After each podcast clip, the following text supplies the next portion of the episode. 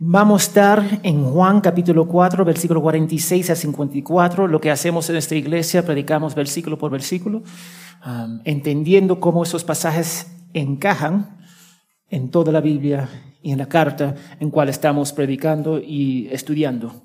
Amén. Vamos a leer. Cuando lo tengan, por favor, digan amén. amén.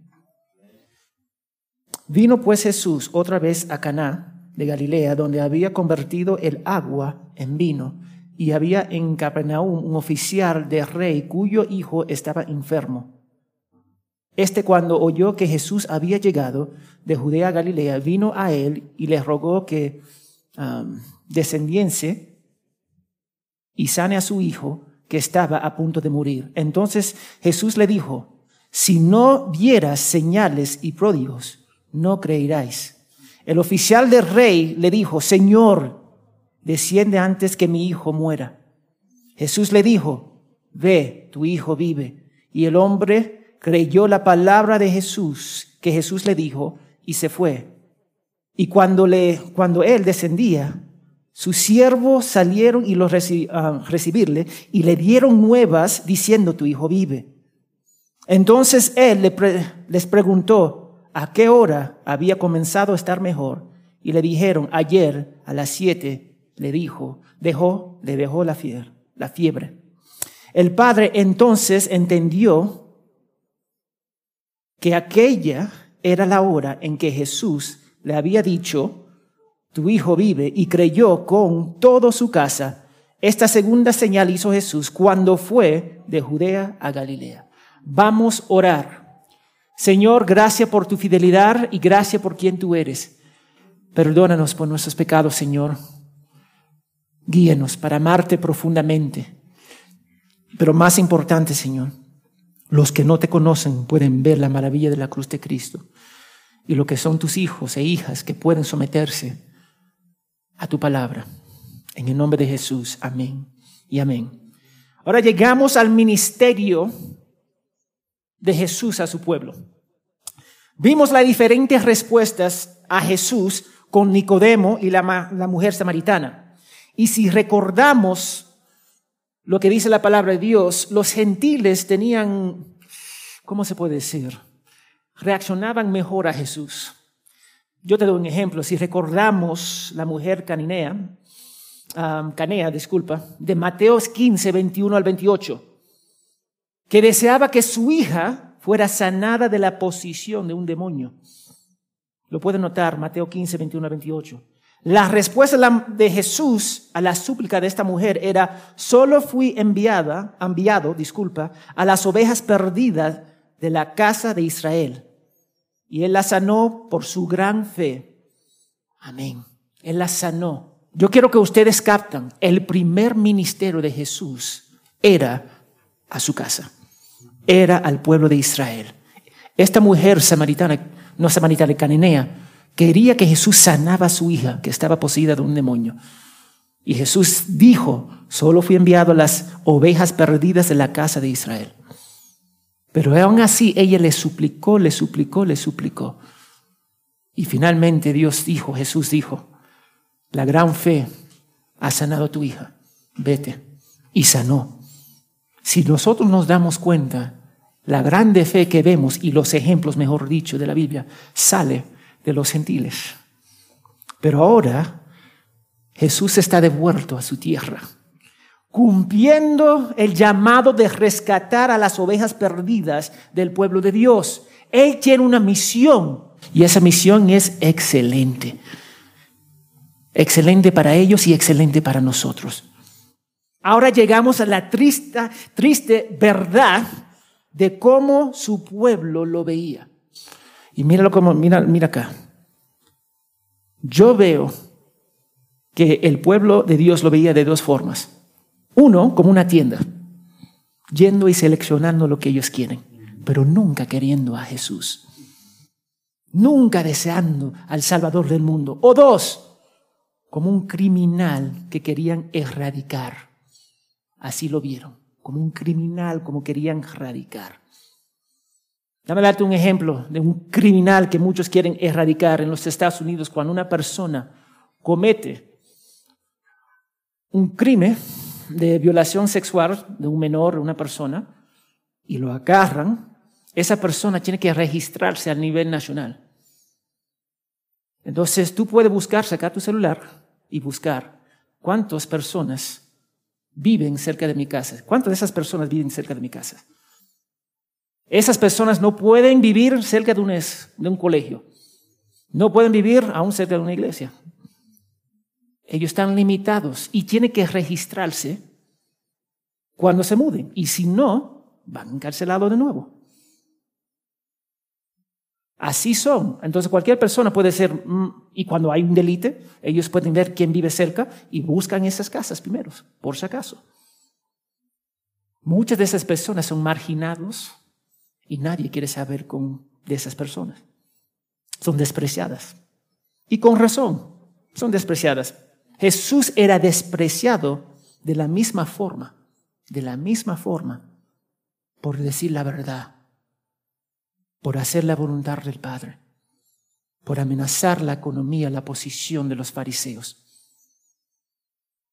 Todos de nosotros merecemos ser rechazados como, como esos criminales, pero Jesús nunca debería ser rechazado. ¿Merece Jesús ser rechazado? Te pregunto. No, no lo merece. Yo entiendo a esas personas que cometieron ese crimen de violar a niños y adultos, mujeres y hombres. Yo entiendo. Y nosotros, la sociedad, lo mira con desprecio. El problema es que nosotros no nos miramos con desprecio en frente de la santidad de Dios. Entonces vamos a ver entonces la diferencia, las diferentes respuestas a Jesús a la grandeza de la santidad de Él. ¿Y cómo ellos respondieron? De decirte, la mayoría de ellos respondieron como demandando señales. Demandando, demandando, demandando. Suena similar, ¿no? Como nosotros. Nosotros somos iguales.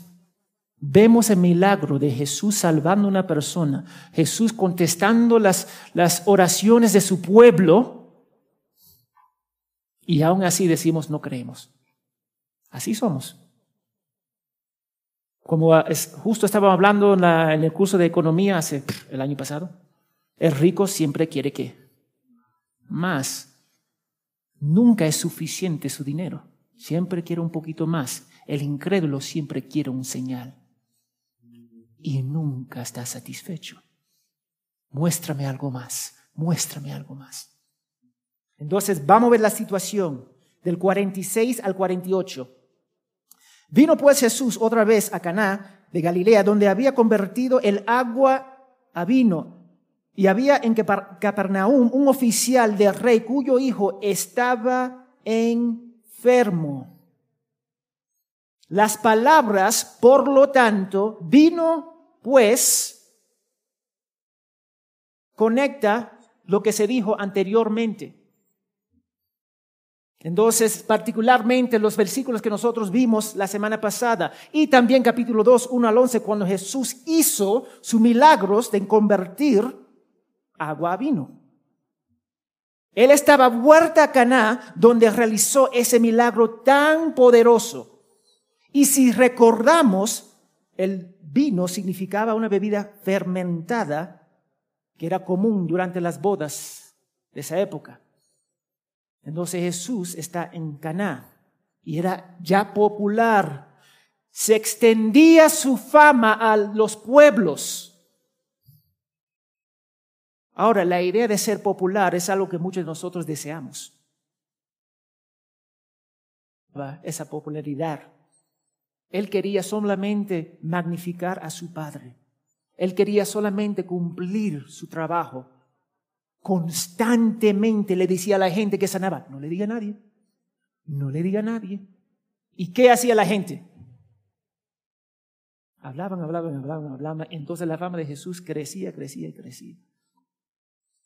Jesús entendía que la fama era un obstáculo. Nosotros no entendemos eso. Nosotros deseamos la fama. Jesús quería rechazarlo. Él tenía un propósito. Ellos por, por esa razón querían establecerlo como rey. Entonces Jesús es famoso, pero no quiere que sea famoso. Él quiere hacer lo correcto enfrente en los ojos de su Padre. Eso es lo que desea. Nosotros deseamos la fama. Nosotros deseamos ser reconocidos. Él deseaba hacer la voluntad del Padre. Y Él es nuestro ejemplo.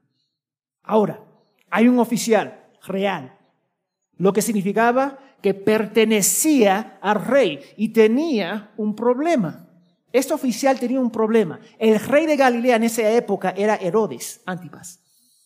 Entonces, este era un oficial de él. Era un hombre importante y me supongo que era judío, pero no sabemos exactamente, pero yo creo que era judío. Y aunque era oficial y aunque era importante, no lo eximía del, del pecado. No le eximía el, de los resultados del pecado, las consecuencias, que era la enfermedad de su hijo. Mira, todos nosotros somos impactados por el pecado, físicamente, emocionalmente, espiritualmente, relacionalmente, todos estamos impactados. Y si alguien me dice que no, yo le voy a decir mentira y mentiroso. Todos nosotros somos impactados su hijo estaba enfermo y a punto de morir. Me imagino que los padres estaban totalmente destrozados e intentaron todo para salvarlo. Como yo lo haría como padre. ¿Quién no haría hacer todo por sus hijos para salvarlos? Dime. ¿Quién no lo haría? Por favor. Yo entiendo este hombre. Yo entiendo lo que estás haciendo. Cuando todos sus esfuerzos fracasaron, el último recurso era acudir a Dios. Déjeme repetir eso. Cuando todos sus esfuerzos fracasaron, después acudieron a Dios. Después. Al igual que la mujer que tenía el problema del fluyo de sangre en Lucas 8, 43 48, anótalo. Ella luchó durante 12 años y gastó todo su dinero. ¿Tú sabes cuánto dinero gastó? Todo. Todo su dinero, no tenía nada. En médicos, en medicinas para curarla. Y no podía hacerse nada. Y fue en ese momento que se dirigió a Cristo. Qué tan interesante. Cuando gastamos todos nuestros recursos, cuando nos esforzamos hasta que no tenemos ningún contacto, buscamos de Dios. Ese es el ser humano. Ahora, dame darte un ejemplo. Yo tengo varios títulos en psicología, varios. Trabajé en la universidad, dos. Trabajé por el Estado en los Estados Unidos, varios departamentos en los Estados Unidos, allá se llaman estados. Entonces, tengo mucha experiencia trabajando con niños, y la gente, yo tengo 10 años como pastor, y la gente, ¿tú sabes por qué me buscan? Ellos me buscan por la psicología, pero no me buscan por la palabra de Dios. Ellos dicen, ellos dicen, yo, tú como psicólogo, y yo siempre tengo que llevarlo, bueno, la palabra de Dios. Así son las personas, quieren todo lo que ofrece el mundo. Y cuando termina fracasando, no consiguen lo que quieren conseguir el mundo, ¿tú sabes lo que hacen? Buscan a Dios. Mira, el estudio de la psicología empezó más de un poquito de 150 años atrás. Déjame hacerte una pregunta. ¿Cómo sobrevivió la iglesia antes del nacimiento de la psicología? Con la palabra de Dios. La palabra de Dios es suficiente. Yo te digo, porque la tendencia del ser humano es buscar, buscar, buscar del mundo y después, cuando no pueden buscar más del mundo, cuando ya no tiene contactos, cuando ya no tiene dinero, busca a Dios. Eso es lo que hace el ser humano. La mayoría de la gente busca a Dios como el último opción. Y después que agotaron todos tus recursos, ay Dios, por favor, ayúdame. Eso revela lo poco que confiamos en Dios, en Jesús y su palabra. Pero cuando hay una emergencia, una situación grave, aún el ateo dice, Dios, ayúdame. Así es. Muchos de nosotros tenemos una baja visión de Dios que nos lleva a vidas que no buscan la santidad, que no busca de Él. Tu percepción de Dios siempre va a determinar tu dedicación y adoración a Él. Más profundo tú conoces a Dios, más profundo va a adorarle. Más profundo que conoce a Dios, más lo va a dedicar tu vida a Él. Y para muchos de nosotros Jesús es nuestra última opción porque pensamos que las ofertas del mundo son mejores. Y eso me duele para decir, porque yo caí en esa trampa, pensando que el mundo me puede dar lo que yo necesito. Muchos de nosotros pensamos que el dinero, títulos, familia, los médicos son más importantes que Dios. Y lo que resulta es que no buscamos a Dios y no vamos a obedecerlo. Este oficial era de, de Capernaum. Escuchó que Jesús estaba en Galilea. Ahora, de Capernaum a Galilea quedaba 25 a 27 kilómetros. Me imagino que no tuvo carro, entonces caminó. caminó 25 a 27 kilómetros, o caballo, porque era un hombre importante, a los montes de Galilea. Entonces, Capernaum estaba por la costa. Galilea estaba en los montes.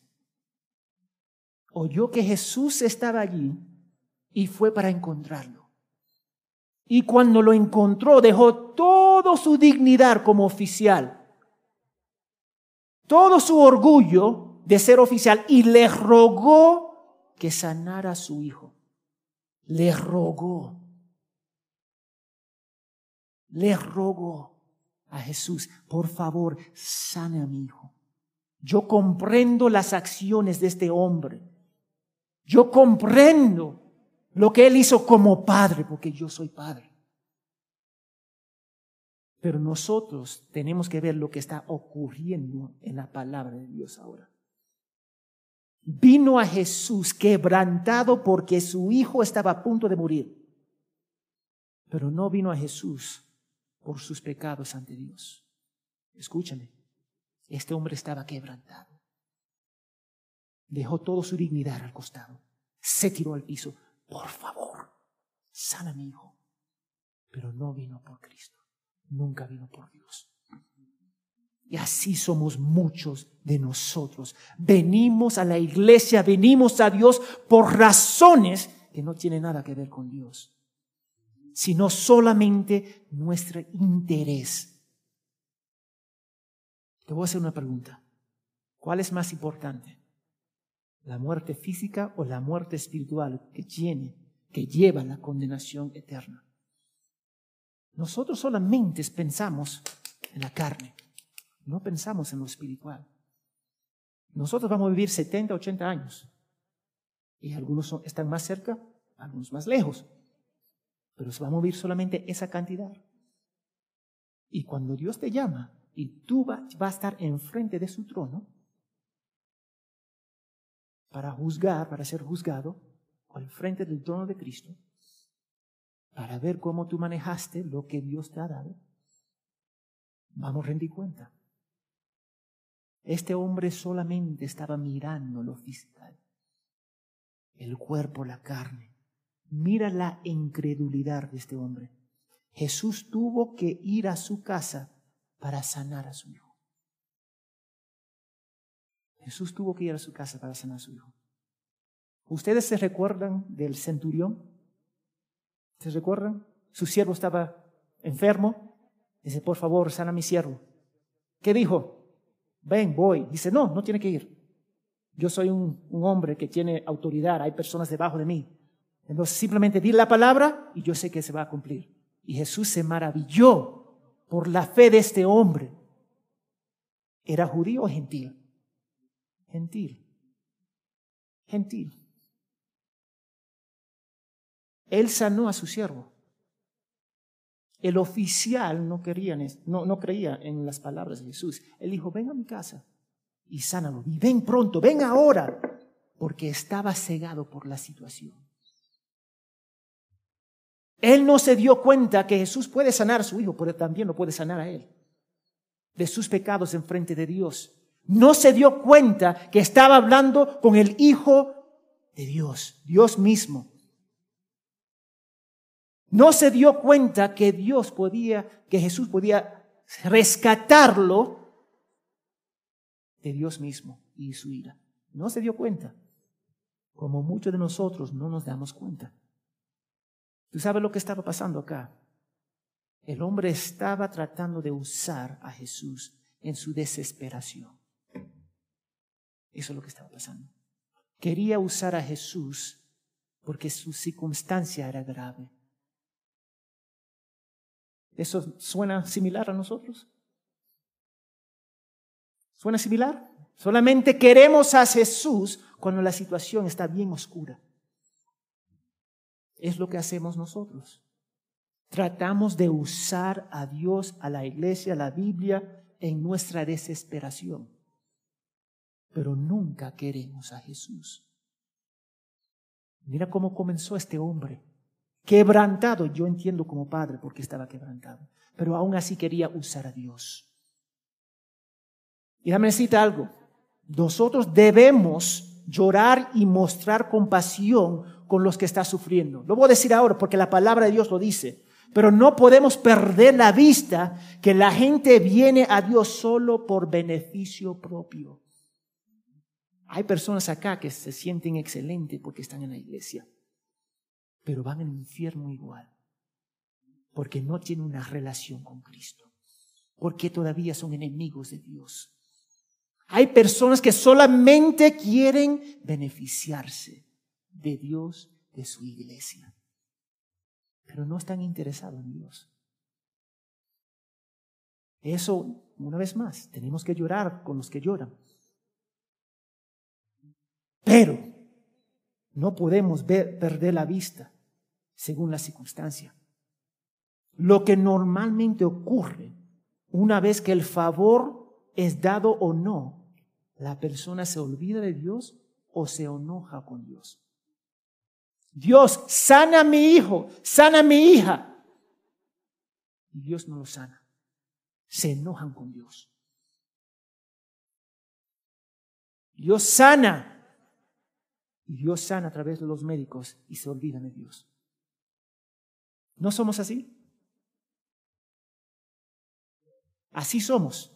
Simplemente queremos usar a Dios. Y ustedes si no me creen, piensan en Israel. Israel constantemente pegaron contra Dios. Lo envió a la esclavitud. Ellos clamaron, ay por Dios, por favor, ayúdanos. Lo ayudó. Amén. Están cómodos de nuevo. Y después pecaron de nuevo. Se olvidaron de Dios. Eso es nuestra tendencia. Nuestra tendencia es olvidarnos de Dios porque solamente queremos usar de Él. Queremos abusar de Él. Eso es lo que queremos. Que Dios bendiga nuestra vida pecaminosa. No lo va a hacer. Te lo digo ahora. Entonces ahí está la situación. Y mira, este cuando, 47, y este cuando oyó que Jesús había llegado a Judea, a Galilea, vino a él y le rogó el hijo, sane a mi hijo, porque está a punto de morir. Mira lo que dijo. Esa es la situación. Un hombre que está viniendo a Dios simplemente para usarlo. Yo quiero que ustedes capten eso. Porque eso es mucho lo que nosotros hacemos hoy día. Venimos a Dios para utilizarlo. Y cuando Él nos da o no nos da lo que queremos, decimos, chao, no quiero saber nada de Dios. Cuando una iglesia deja de apoyar a una persona, se va.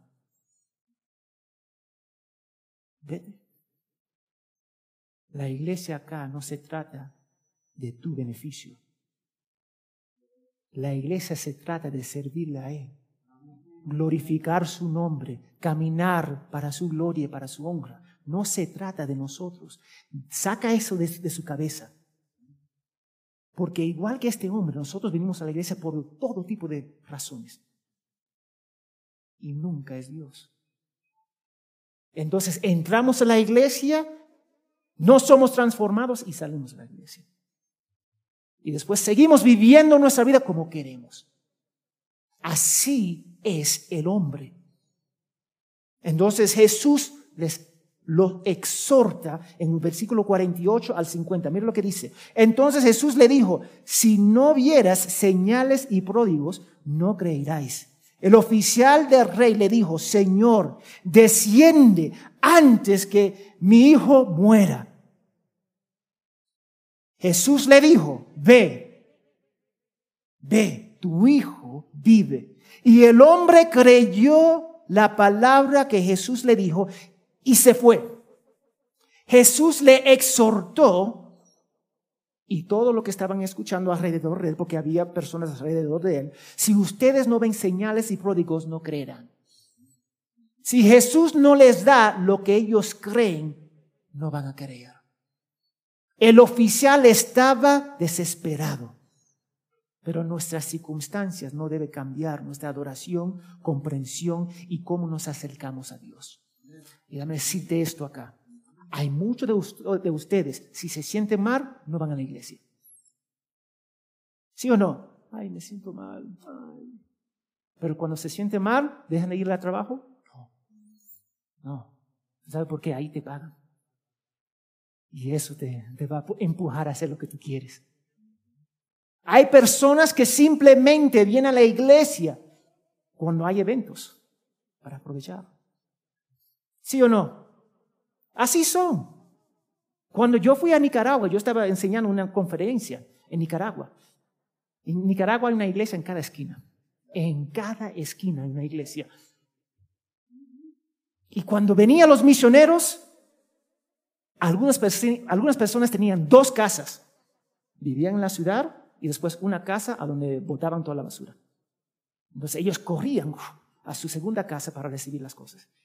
Y cuando se iban los misioneros, regresaban a sus casas con todas sus bolsas. Simplemente quieren utilizar a Dios. Y los misioneros gastando dinero, porque es la culpa de los misioneros también. Porque ellos están trayendo ese dinero, gastando, pero no entendiendo la cultura, no entendiendo el ser humano pecaminoso. Entonces, este oficial acá simplemente quería usar a Jesús. Él estaba totalmente cegado. La circunstancia cegó su vista, como muchos de nosotros. Estaba totalmente cegado por su situación y por eso no podía confiar en Dios y en su Hijo. En su desesperación le rogó a Jesús que actuara según su voluntad. Déjame tomar una pausa acá. Muchos de nosotros Queremos someter a Dios a nuestra voluntad. ¿Tú sabes quién hace eso? Eliana quiere hacer eso conmigo. Ella quiere manipular con sus palabras. Papi, ¿qué tú piensas? No. Papi, ¿tú puedes? No. Porque eso es lo que quiere ser, manipular. Y eso es lo que nosotros queremos hacer. Queremos someter a Dios a nuestra voluntad. Mi hija lo hace. Y a veces tiene éxito, yo no voy a mentir. a veces tiene éxito mi hija de cinco años. Pero con Dios jamás tú vas a tener éxito. Tú no vas a aprovecharse de Él, jamás. Pero la idea es que el hombre quiere someter a Dios y ponerlo acá en su bolsillo. Y cuando lo necesita, Dios, por favor. Eso es lo que nosotros queremos. Someterlo a nuestra voluntad y nuestra manera. ¿Tú crees que Dios puede ser manipulado? No. Él quería, él quería intentar a someter a Cristo a su voluntad, en lugar de someterse a la voluntad de Dios. Jesús, sométate a mi voluntad, sométate. Pero nadie quiere decir, me someta a tu voluntad. Nadie quiere decir, Señor, me someto. Y lo vemos claramente en el versículo 49. En su desesperación, mira lo que dice, Señor, baja antes de que mi hijo muera. Estaba destrozado como padre y lo entiendo. Yo tengo tres hijos. Tres hijos. Hemos perdido varios hijos en el embarazo. Yo entiendo como padre la desesperación de este hombre. Él sabía que la muerte estaba tocando la puerta de su hijo. Lo sabía. Y como padre quería todo para salvarlo. Quería hacer todo lo posible para salvarlo. Lo entiendo como padre, pero no lo justifico. No lo justifico. Él estaba mal. Quería utilizar a Jesús. Y dame, piensa en eso. ¿Hubiese hecho eso por el hijo de otra familia, este hombre? Me imagino que no. Él lo hizo porque era su hijo. Él lo hizo porque iba a aprovechar él mismo. Porque iba a doler a, él, a su persona. Él solamente se acercó pensando en él, en su hijo, su esposa y su familia. Él pensó que Jesús tenía que ir a su casa, sanarlos antes de que muriera. Porque una vez muerto, Jesús no puede resucitarlo del muerto, de la muerte no conocía al Salvador. Estaba perdido, cegado por sus circunstancias, totalmente cegado. No podía ver, no podía ver a Jesús, no podía ver a Dios, no podía entender la palabra. Entonces, ¿qué hace Dios? ¿Qué hace Jesús? Lo lleva a su persona. Este hombre estaba totalmente sin entendimiento. Él no sabía que Jesús podía resucitar aún a su hijo de la muerte. Él ni entendía que estaba hablando con Dios. Jesús es Dios con nosotros. Él, este hombre estaba hablando con el Hijo de Dios, el único Hijo de Dios, el unigénito. Y aún así no sabía. No sabía que Él estaba muerto espiritualmente y que Cristo podía resucitarlo de la muerte espiritual. Él no sabía porque no creía. Ahí está el detalle. Él no cree. Él estaba quebrantado por su circunstancia, pero no estaba quebrantado por su condición espiritual. Estaba ciego. Y así somos nosotros. Estamos quebrantados por la circunstancia, deuda, la muerte de una persona, la enfermedad de una persona y nos olvidamos de Cristo nos olvidamos que Él es nuestro Padre bueno. Él estaba quebrantado y lo entiendo como Padre. Pero la situación no cambia la palabra de Dios ni a Dios mismo. Dios es inmutable. Él no cambia. Es nuestro Padre bueno. Y todo lo que haga será para su gloria. Dame decirte eso. Será para su gloria. Y su gloria siempre va a beneficiarnos para nuestro bien. Siempre su gloria primero. Si sana al hijo de este hombre, y lo sanó porque tenemos toda la escritura, tú sabes algo, él es bueno, y si no lo sana es bueno. Jesús le dijo que no iba a bajar, rechazó, rechazó a este hombre. No lo dijo exactamente, pero rechazó la petición ignorante de este hombre. Sin embargo, le dio algo grande. Exigió la fe de este oficial diciendo que vaya, vete, vete. Tu hijo va a vivir. Vete. Y se fue. Ahí está un detalle. Él vino a Jesús para aprovecharse de él. Ahora Jesús está demandando obediencia. Vete. Vamos a ver si va.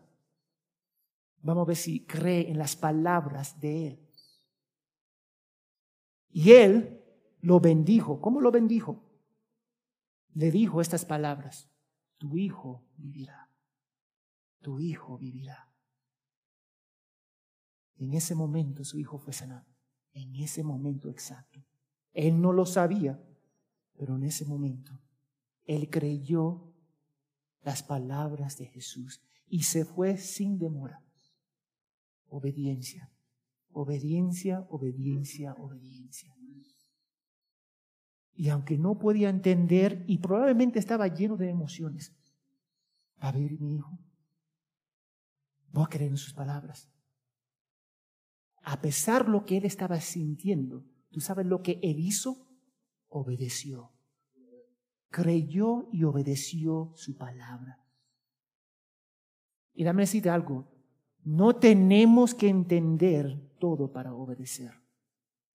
Yo lo voy a repetir, porque hay muchos acá que tienen que entender todo perfectamente antes de obedecer.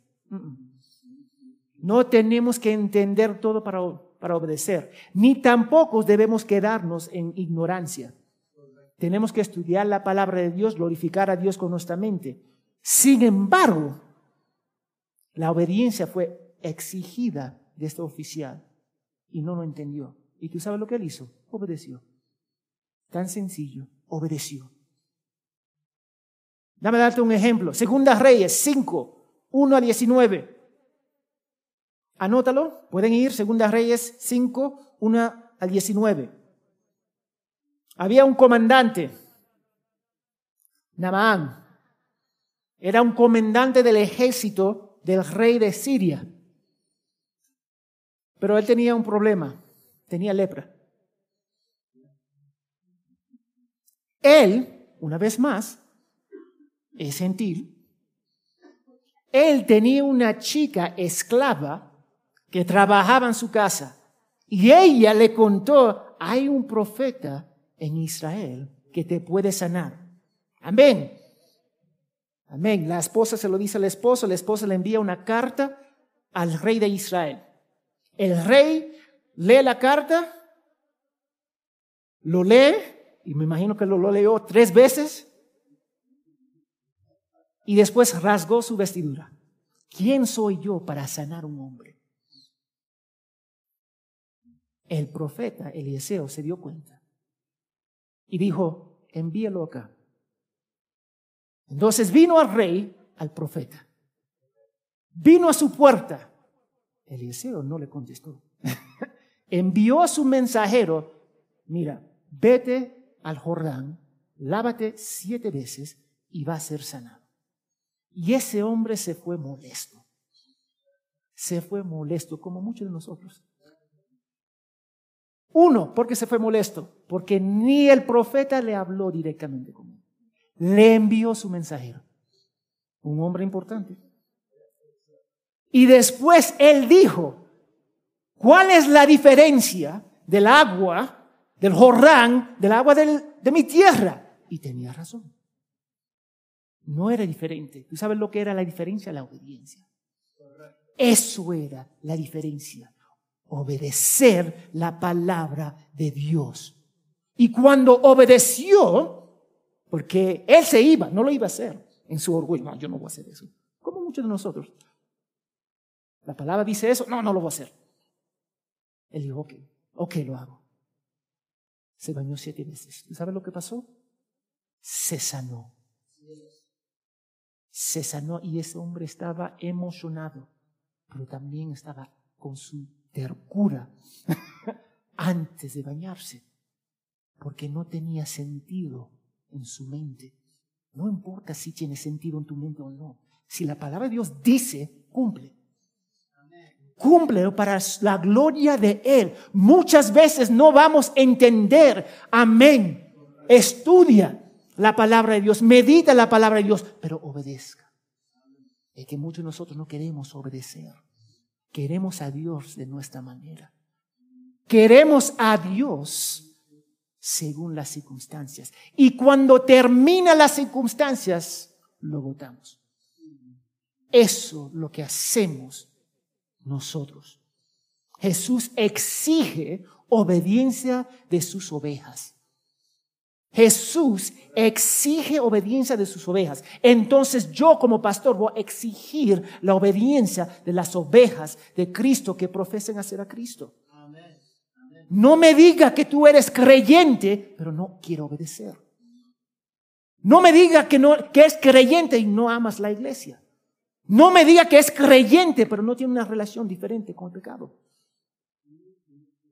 Muchos de ustedes dicen que son creyentes, pero caminan como el mundo. Él exige la obediencia de sus ovejas. La pregunta es, que tiene que hacerse, ¿soy oveja? Esa es la pregunta que cada de nosotros tenemos que hacer. ¿Soy oveja? Porque incluso cuando no entendemos Estamos llamados a completamente confiar en la palabra de Dios con gozo. Esa es la diferencia entre un discípulo de Jesús y un incrédulo. Un, incrédulo hace lo que quieres hacer. Y después viene a la iglesia un día al domingo para justificarse. Pero su vida no es cambiada por la palabra de Dios. Entonces este hombre obedeció y se fue. Se fue, se fue, se fue. Obedeció, obedeció, obedeció. No entendió, pero no importa. Porque se dio cuenta de las palabras de Jesús. Dios abrió, estaba abriendo sus ojos. Ahora, mira la salvación del oficial, del 51 al 54. Cuando ya él descendía, sus siervos salieron a recibirle para darle buena noticia. Y le dieron nuevas diciendo, tu hijo vive. Ahora él está pensando en su mente.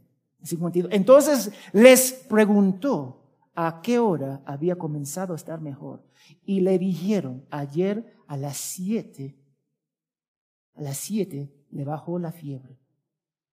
Y el padre entonces entendió que aquella era la hora en que Jesús le había dicho, tu hijo vive. Y creyó él con toda su casa. Terminó creyendo. Creyó y obedeció a Jesús. Al acercarse a su casa, en el versículo 51, sus sirvientes salieron para darle la buena noticia que su hijo está bien. El oficial creyó sin un señal. Yo quiero que ustedes vean esto. Él quería un señal de Jesús. Y Jesús dijo, no te lo voy a dar. Simplemente cree en mis palabras, vete, obedece, tu hijo va a vivir. Él demandaba un señal, demandaba un señal, y Jesús no se lo dio. Se fue sin saber si su hijo estaba mejor pero creyó en las palabras de Jesús. Y dame decirte, no necesitamos señales. Este libro debería ser suficiente. Lo que necesitamos es vida, vida espiritual. Necesitamos la resurrección espiritual en la persona de Cristo. Necesitamos la salvación de nuestros pecados que nos separa de Dios. Simplemente sabemos lo que necesitamos es que el problema es que no sabemos.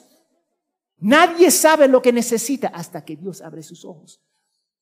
Nadie sabe que necesita salvación hasta que Dios dice, mira tus pecados. Mírate enfrente de mi santidad. Evalúa tu vida enfrente de mi santidad. Y ahí te va a dar cuenta que tú necesitas a Cristo. Yo quiero que ustedes vean este hombre fue salvado. Fue salvado. No solamente él, pero toda su casa también. Finalmente creyeron. Finalmente creyeron. Y dame, dame algo. El hijo vivió, ¿sí o no? Amén. ¿Murió otra vez? Ah, amén. Murió otra vez. Pero ahora murió con Cristo. Ahí está la diferencia. Déjame decirte, yo voy a morir. Ángel va a morir, el pastor Eddie va a morir, la hermana Inosca va a morir, todos vamos a morir. La muerte va a tocar. Y no tenemos la opción de decir, no voy a contestar hoy Tú no puedes decir, no estoy. Todos van a tocar. La muerte va a tocar. Y tú tienes que contestar.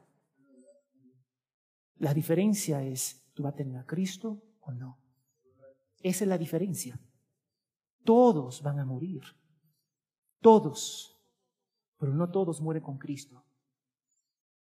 Así que en el, versículo 52 preguntó, ¿cuándo se había sanado a su hijo? Y le respondieron, allí alrededor, acá, tu versión dice que, ¿a qué hora? Siete, siete. Sí, algunos dicen una, dependiendo con quién tú hablas, qué versión tú tienes. Pero se sanó el momento que Jesús contestó esas palabras, tu hijo va a vivir. Se dio cuenta que fue cuando Jesús declaró que su hijo iba a vivir. Entonces, mira, vamos a ver, vamos a ver lo que está pasando. Primero el oficial mostró su fe sin ver un señal y ahora Dios lo ha confirmado con la sanación de su hijo.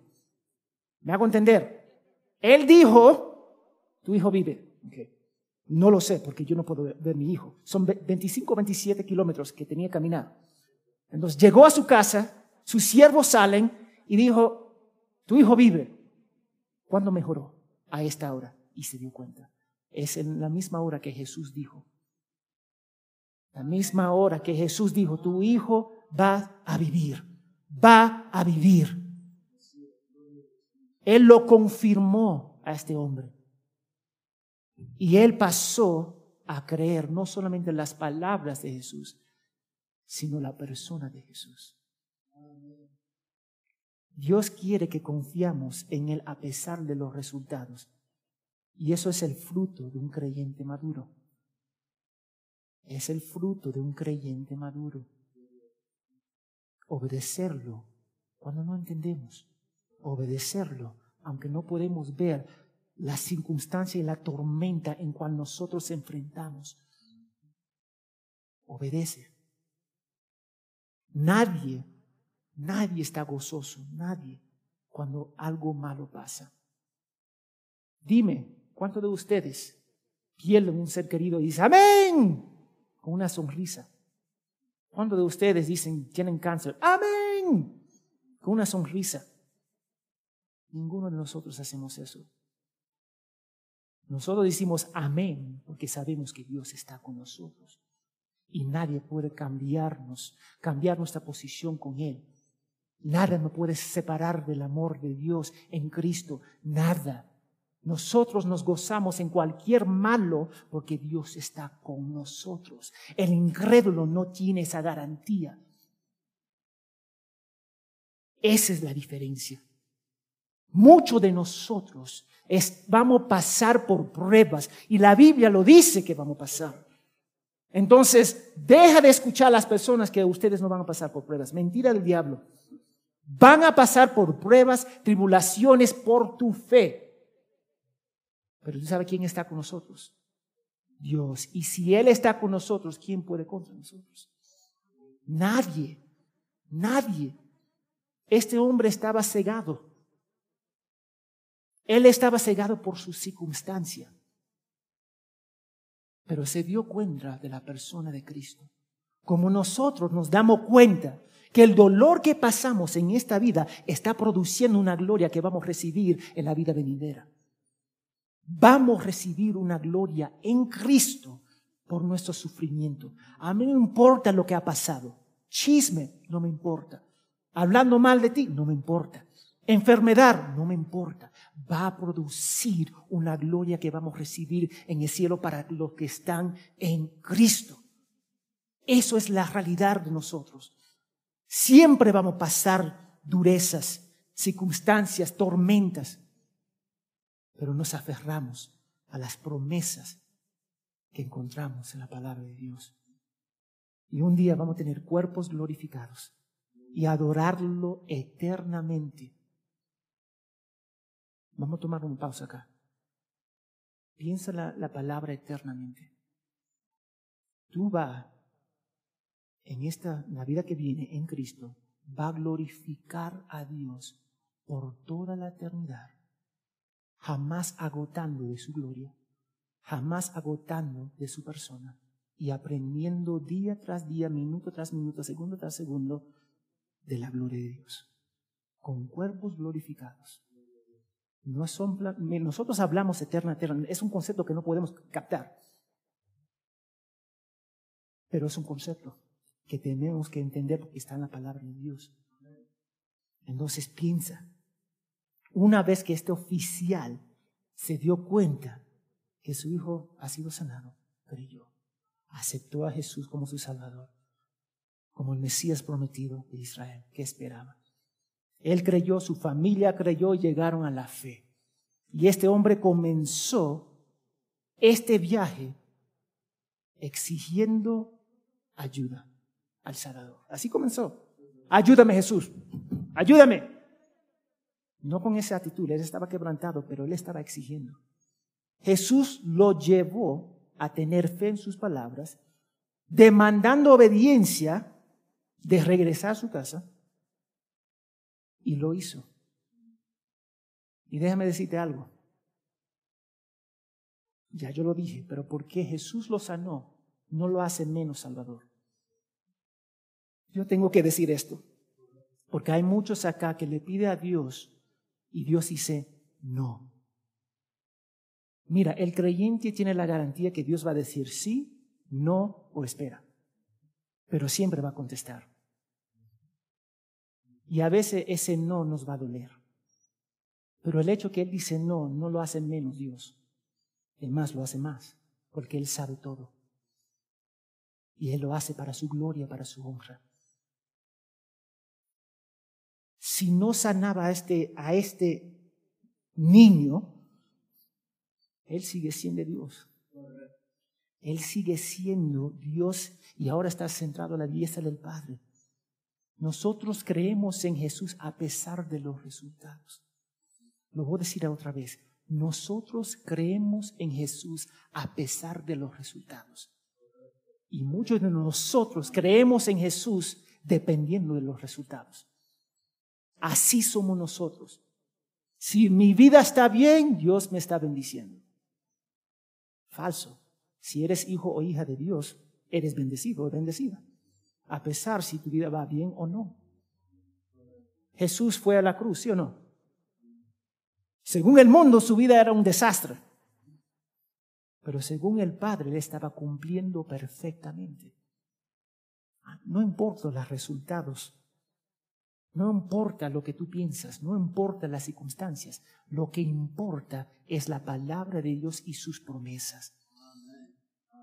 Y tengo que decir esto porque muchas personas se enojan cuando Jesús no responde sus peticiones o permito que algo mal pasa.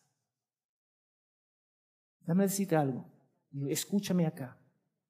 Dios no está obligado a doblarse a nosotros. Él no está obligado a contestar nuestras oraciones. Él lo hace por amor y gracia y misericordia, pero no está obligado. Y muchos de ustedes piensan que Dios tiene que hacer lo que ustedes quieren. No funciona así. Este oficial comenzó con su necesidad y terminó con Cristo su Salvador. Pero demandó señales demandó de Dios. Y aún así Jesús le mostró gracia. Aún así Jesús le mostró gracia. Y mira lo que dice en versículo 24 para terminar. Esta segunda señal hizo Jesús. Déjame preguntarle algo. ¿Jesús no hizo más señales? Sí. Cuando fue de Judea a Galilea. Yo quiero que ustedes vean, Jesús hizo milagros. 2.23. Vamos a capítulo 2.23. El pastor Eric, ¿tú puede leer, por favor? Por favor.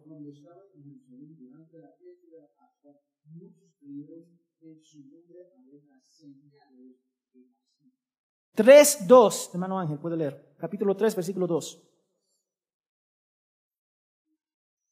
Capítulo 3, versículo 2 de Juan. Sí, 3, 2, capítulo 3, versículo 2.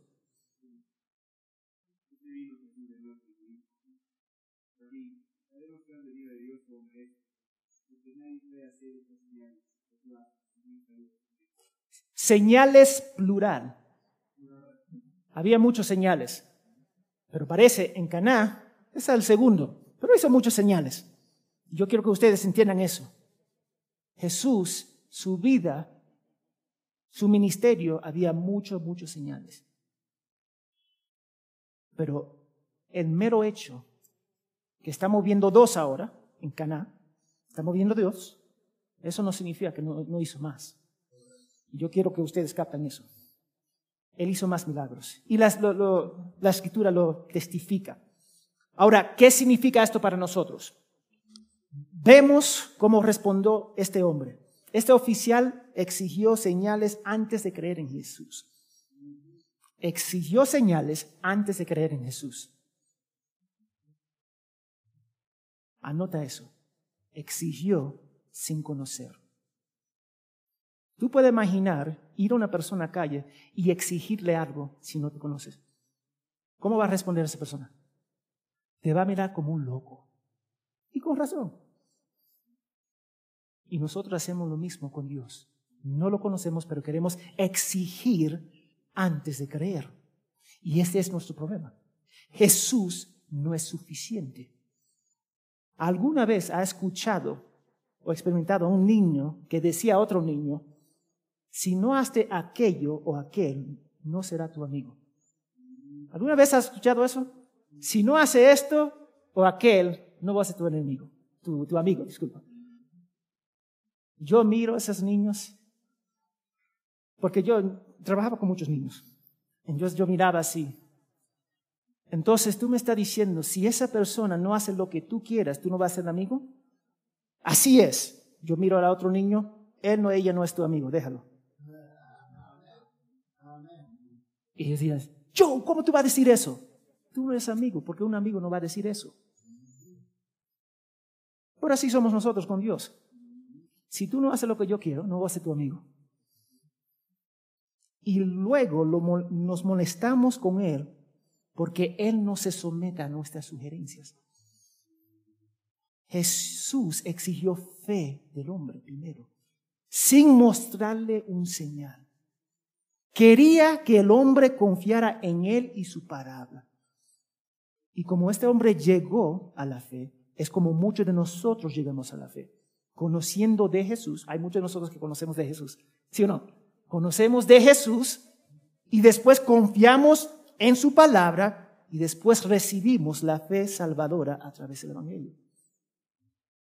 Muchas personas vienen a Cristo por las razones equivocadas. Ustedes pueden testificar. Y terminamos por la gracia de Dios que somos salvos. Entonces yo te pregunto, ¿cuál es la razón por qué viniste a Cristo? ¿Y cuál es la razón por qué está acá hoy día? ¿Cuál es la razón por qué tú viniste? Porque es lindo para tener, estar un domingo en, en la iglesia. Si esa es la razón, quédate en tu casa. Mira un partido, cocina, vete al parque, qué sé yo. Nosotros no venimos acá, no vinimos acá simplemente para venir. Nosotros vinimos con un propósito bien específico, glorificar el nombre de Dios. Ustedes se dan cuenta, los cánticos que cantamos son bien bíblicos, ¿sí o no? Porque a mí no me importan tus emociones, porque yo estoy adorando a Cristo. Ustedes se dan cuenta, la lectura que leemos sale de la Biblia. Porque a mí no importa lo que ustedes piensan, a mí me importa lo que Él piensa. Ustedes se dan cuenta que la escuela dominical es excelente y se lo están perdiendo. ¿Por qué? Porque sabemos que es la palabra de Dios que va a cambiar. Yo no vengo acá por ti. Yo vengo acá para adorarle entre familia. Familia. Este hombre exigió señales y terminó creyendo en Jesús. Muchos de ustedes llegan tarde y se van temprano y no son impactados por la palabra de Dios.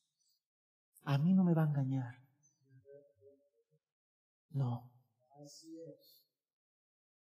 Las personas que vienen a la iglesia y vienen por la razón correcta es glorificar a Dios. ¿Cuál es la razón por qué vinieron hoy día? ¿Porque está acostumbrado a venir? Porque la tradición de tu familia dice, bueno, en la iglesia tenemos que, tenemos que venir a la iglesia. ¿Cuál es la razón? ¿Vinieron simplemente para venir? ¿O vinieron para glorificar a Dios? ¿Vinieron para ser impactados por la palabra? ¿Para ser transformada por la palabra? ¿O vinieron para estar cómodos en la silla y calentar y cuando se calienta la silla se van? ¿Por qué vinieron? Pero yo quiero que tú entiendas algo.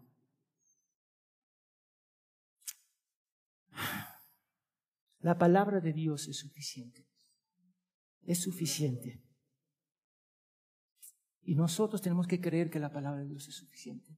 Tenemos que venir a la fe salvadora a través de la persona de Cristo. Yo no vengo a la iglesia simplemente para venir a la iglesia. Déjame decirles, tengo otras cosas que puedo hacer. Yo vengo porque yo quiero venir. Yo vengo porque Dios me manda venir. y yo quiero obedecer. Pero que muchas personas no quieren obedecer. Muchas personas quieren utilizar a Dios y votarlo. Ahora, yo soy latino, mis padres son de República Dominicana. Ahora, muchos dominicanos, me imagino puertorriqueños también, llegan a los Estados Unidos simplemente buscando ciudadanía. Entonces se casan con un americano, alguien que tiene su residencia, y cuando se casan, pasa un año juntos y después se separan. Esa es la norma en los Estados Unidos. Vota la persona. Y hay muchas mujeres, yo conozco varios, que han sido abusadas de esa forma. Se casaron, tuvieron la residencia, después de un año lo votaron. Así somos nosotros, los cristianos. Buscamos de Dios, recibimos de Dios y lo votamos. Y dame decirte, ese Dios en cual tú votas, tú vas a estar enfrente de su trono un día. Y eso no va a terminar bien. Y dame decirte, si ustedes acá sientes que es la persona igual que el oficial, demandando señales, viniendo a la iglesia por razones equivocadas, no confía en la palabra de Jesús, significa que no eres salvo. Lo voy a decir otra vez, significa que no eres salvo. Si tú vienes a la iglesia por cualquier otra razón, menos glorificar a Dios, escuchar su palabra, ser edificado y transformado por ella, significa que no eres salvo. Y algunos van a decir, yo, pastor, yo, eso es muy difícil. ¿Ok? Que sea difícil. Y si se ofende conmigo, oféndese conmigo. Pero voy a decir algo. Es mejor ofenderse ahora conmigo que estar en el trono enfrente de Dios. Y ahí ya termina. Ahí termina. Si ustedes es como esta persona, ese oficial, que simplemente viene según los beneficios, dame decirte, tú vas a rendir cuenta en frente de Dios. Hay personas que vienen por todo tipo de razones. Diversión a la iglesia, a Dios para obtener cosas por beneficio, por dinero, sea lo que sea. Y muchas personas que vas o han visto que la iglesia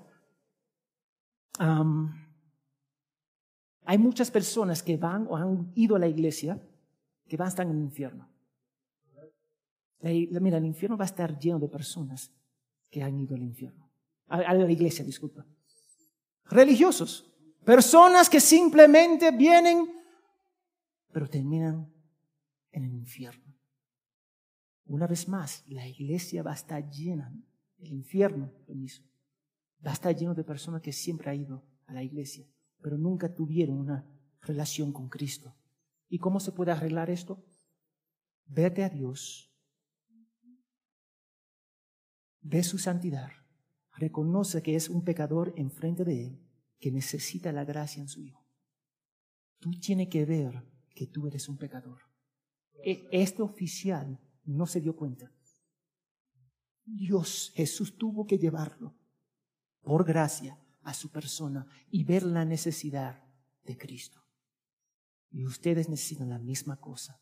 necesitan ver la santidad de Dios, tu depravación y la única manera de estar bien con Dios es la persona de Jesucristo. No hay otra. Y si ustedes no ven eso, va a pasar la eternidad en castigo eterno. Y van a decir, eso es duro. Sí es duro, pero así es. Acá se puede engañar y manipular. Tú me puedes engañar a mí, yo te puedo engañar a ti. Pero a Dios jamás te va a engañar. O te someta a Él o no. Punto. Y si quieres estar bien con Dios, tiene que someterte, tiene que creer y servir a su Hijo Jesucristo. No puede demandar señales o venir porque te conviene, porque revela que no tiene una relación con Él. Pregúntate, ¿por qué tú vienes a la iglesia? ¿Por qué? ¿Por qué te preparaste hoy día? ¿Te preparaste para glorificar a Dios o te preparaste por costumbre? Porque déjame decirte, por costumbre tú vas a ir al infierno. O te someta a Él o no. ¿Cómo se puede someter? Obedeciendo su palabra. Vamos a orar. Señor, gracias por tu fidelidad y gracias por quien tú eres. Guíanos, Padre, para amarte profundamente. Perdónanos, Señor, por nuestros pecados.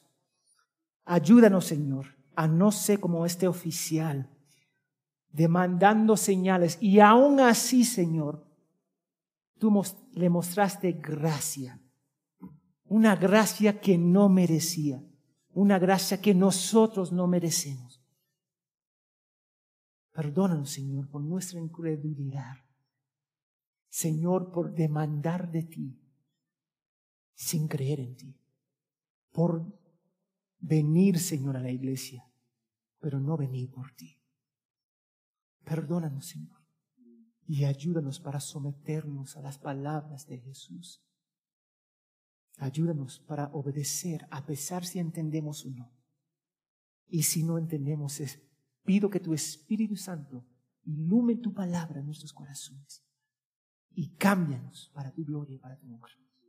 Que las personas vengan a Cristo para ser salvos y para ser restaurados contigo, oh Dios. Te pedimos todo esto en el nombre de Jesús. Amén y amén. Gracias.